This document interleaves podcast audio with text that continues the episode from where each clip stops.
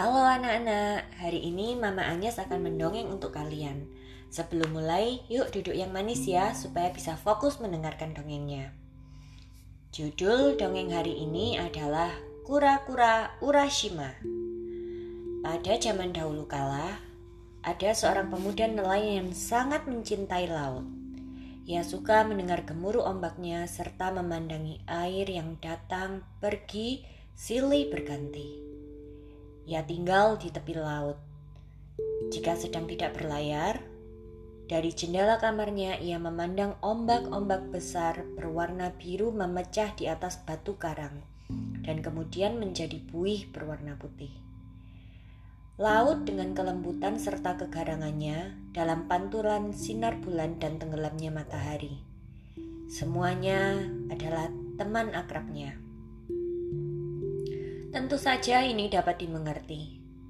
Seorang nelayan yang tidak mencintai laut sama celakanya seperti seekor siput tanpa cangkangnya. Pemuda itu bernama Urashima. Setiap hari, ketika hari masih gelap, ia berangkat dengan perahunya dan baru kembali setelah malam tiba.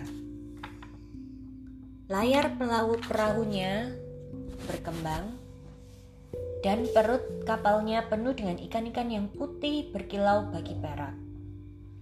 Kadang-kadang baru sebentar turun ke laut, tempat ikannya sudah penuh.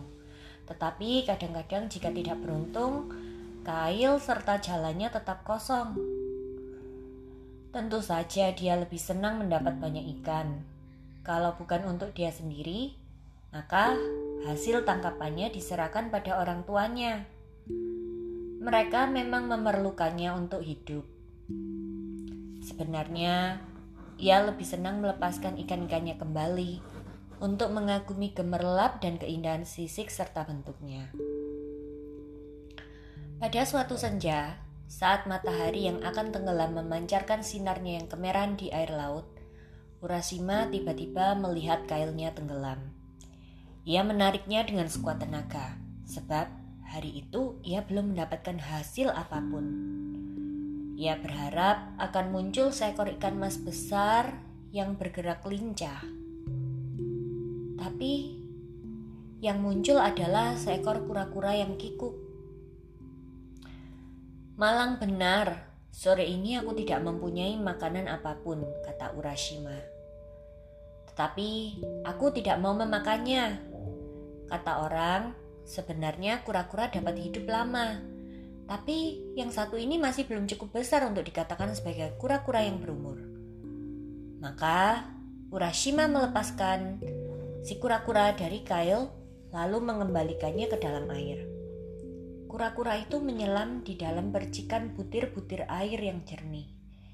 Dari bagian tengah semburan air itu muncul seorang gadis yang sangat cantik. Sebelum Urashima sadar akan apa yang terjadi, gadis itu telah duduk di sebelahnya. Gadis itu menjelaskan pada nelayan muda yang kebingungan itu bahwa ia adalah putri Dewa Laut dan bahwa oleh ayahandanya ia diizinkan mengubah diri menjadi kura-kura untuk mengetahui apakah Urashima benar-benar memiliki hati yang baik. Kami yang hidup di dasar laut, kata gadis itu biasa berkata bahwa mereka-mereka yang mencintai laut adalah garam dunia. Tetapi kami akan semakin bahagia bila mereka memberikan contoh sebagaimana yang baru saja engkau lakukan. Sejak sekarang, engkau adalah kawanku. Apakah engkau mau hidup bersamaku di istana naga, di kerajaan ombak-ombak hijau? Tanya si putri. Urashima terpesona melihat gadis cantik itu. Ia sadar bahwa bila mau, ia dapat hidup bersamanya. Akhirnya, ia menerima tawaran gadis itu. Masing-masing lalu memegang erat sebuah dayung, kemudian meluncur di atas laut. Ketika si gadis tersenyum pada Urashima, ombak menyibak, dan sebelum Urashima sadar, mereka sudah turun ke dasar laut. Segalanya berlangsung begitu cepat sehingga mereka sudah tiba di pintu gerbang istana si putri raja sebelum matahari terbenam. ikan-ikan yang bertopi emas dan berbaju kristal mengawal mereka ke bagian dasar lautan. Mereka kemudian berada di antara lengan-lengan bunga karang. Mereka bahagia karena berada jauh dari dunia ramai, terkungkung dalam suatu kesunyian. Deru ombak dari kejauhan di permukaan air hanya terdengar samar-samar. Di sanalah terletak istana kerang dan mutiara yang sangat indah. Permata-permatanya gemerlap bila terkena cahaya matahari atau bulan Naga-naga yang bersirip berludru menuruti semua permintaan mereka dan melayani mereka dengan hidangan-hidangan laut yang paling enak. Selama empat tahun lamanya, Urashima dan Putri Raja hidup bahagia bagai dalam impian. Di dalam istana, rumput-rumput laut menari dengan tenang dan siang malam bermain dalam cahaya senja yang tiada akhirnya. Urashima merasa sangat bahagia Sampai suatu saat seekor kura-kura kecil yang berkulit permata datang mengingatkan kepadanya pada dusun kelahiran yang memegang kura-kura itu dan meletakkan pada telapak tangannya. Tatapannya menjadi sendu. Kemudian ia teringat akan ibunya yang menjadi tua dalam kesedihan dan kekhawatiran. Ia ingat akan ayahnya yang sudah lumpuh dan sakit-sakitan, yang tidak mampu lagi menyirami tanaman selada di dalam kebunnya. Ia juga teringat akan pantai di masa kanak-kanaknya tempat ia bersenang-senang dengan membangun istana-istana pasir. Lama kemudian, Putri Raja mengerti bahwa hati Urashima tidak lagi melekat padanya. Dengan suara sedih, ia berkata kepada Urashima, Urashima, Aku tahu bahwa engkau ingin kembali ke rumahmu untuk dapat berjumpa kembali dengan orang tuamu. Sebenarnya aku lebih senang bila engkau berada dekat padaku. Tetapi lebih baik engkau pergi saja, karena engkau pasti akan membenciku bila aku memaksamu untuk tinggal di sini. Nantinya, kamu pasti ingin kembali ke, sini. Bawalah peti kecil yang terbuat dari mutiara dan terikat oleh pita sutra hijau ini. Jangan sampai hilang ya. Jagalah hati-hati. Yang penting, tidak seorang pun boleh membukanya. Sebab bila ada yang melepas ikatan pita itu, engkau tidak akan pernah dapat kembali ke sisiku. Setelah menyerahkan peti kecil itu, Urashima tiba-tiba ditempatkan di dalam perahunya oleh si putri raja dan dilemparkan bersama ke dalam ombak. Sejenak kemudian, Urashima sudah berlayar di permukaan laut. Angin meniupnya dari kejauhan sampai ke tepi pantai yang sudah amat dikenalnya. Tempat dulu ia membangun istana-istana pasir yang kokoh. Angin meniup sampai ke kaki bukit tempat rumahnya berdiri di sekelilingi pohon ceri dan pinus. Dengan senang hati penuh kerinduan, Urashima melompat dari perahunya. Ia menuju ke jalan sempit yang sudah sangat dikenalnya. Mula-mula, dia merasa bahwa tak ada sesuatu pun yang berubah. Semuanya masih sama. Langit masih berwarna biru, jangkrik masih mengerik di rerumputan, sedangkan batu karang berlumut yang dahulu pernah ia pergunakan sebagai tempat untuk mengamati keindahan laut juga masih tetap berada di tempatnya. Tetapi Ketika tiba di tempat yang seharusnya rumahnya berdiri, ia merasa aneh. Rumah itu lenyap. Pepohonan juga sudah lenyap. Segalanya tiba-tiba menjadi terasa begitu asing. Ia melanjutkan perjalanannya untuk mengenali segala sesuatunya kembali. Rumah-rumah sudah berbeda sama sekali.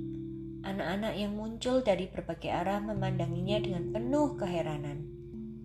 Segalanya telah berubah sampai ke pematang-pematang sawahnya. Ia tidak lagi berada di desanya. Ia telah menjadi orang asing dan semua perubahan ini hanya terjadi dalam empat tahun. Sungguh sulit dipercaya.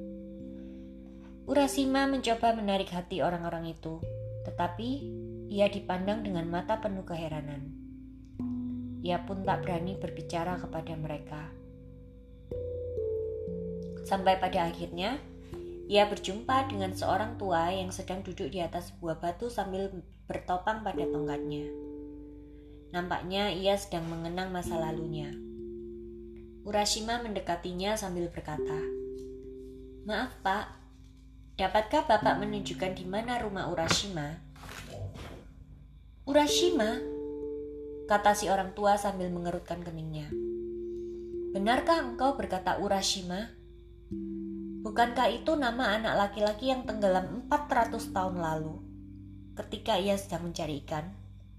Bila benar dia yang kau maksud, ya sudah sejak lama saudara-saudaranya, orang tuanya, cucu-cucu dan buyut-buyutnya meninggal.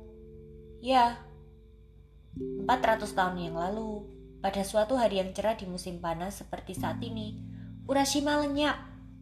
Tak seorang pun pernah melihatnya lagi. Bahkan serpihan papan perahunya pun tak dapat ditemukan. Orang tua itu lalu tersenyum kepadanya.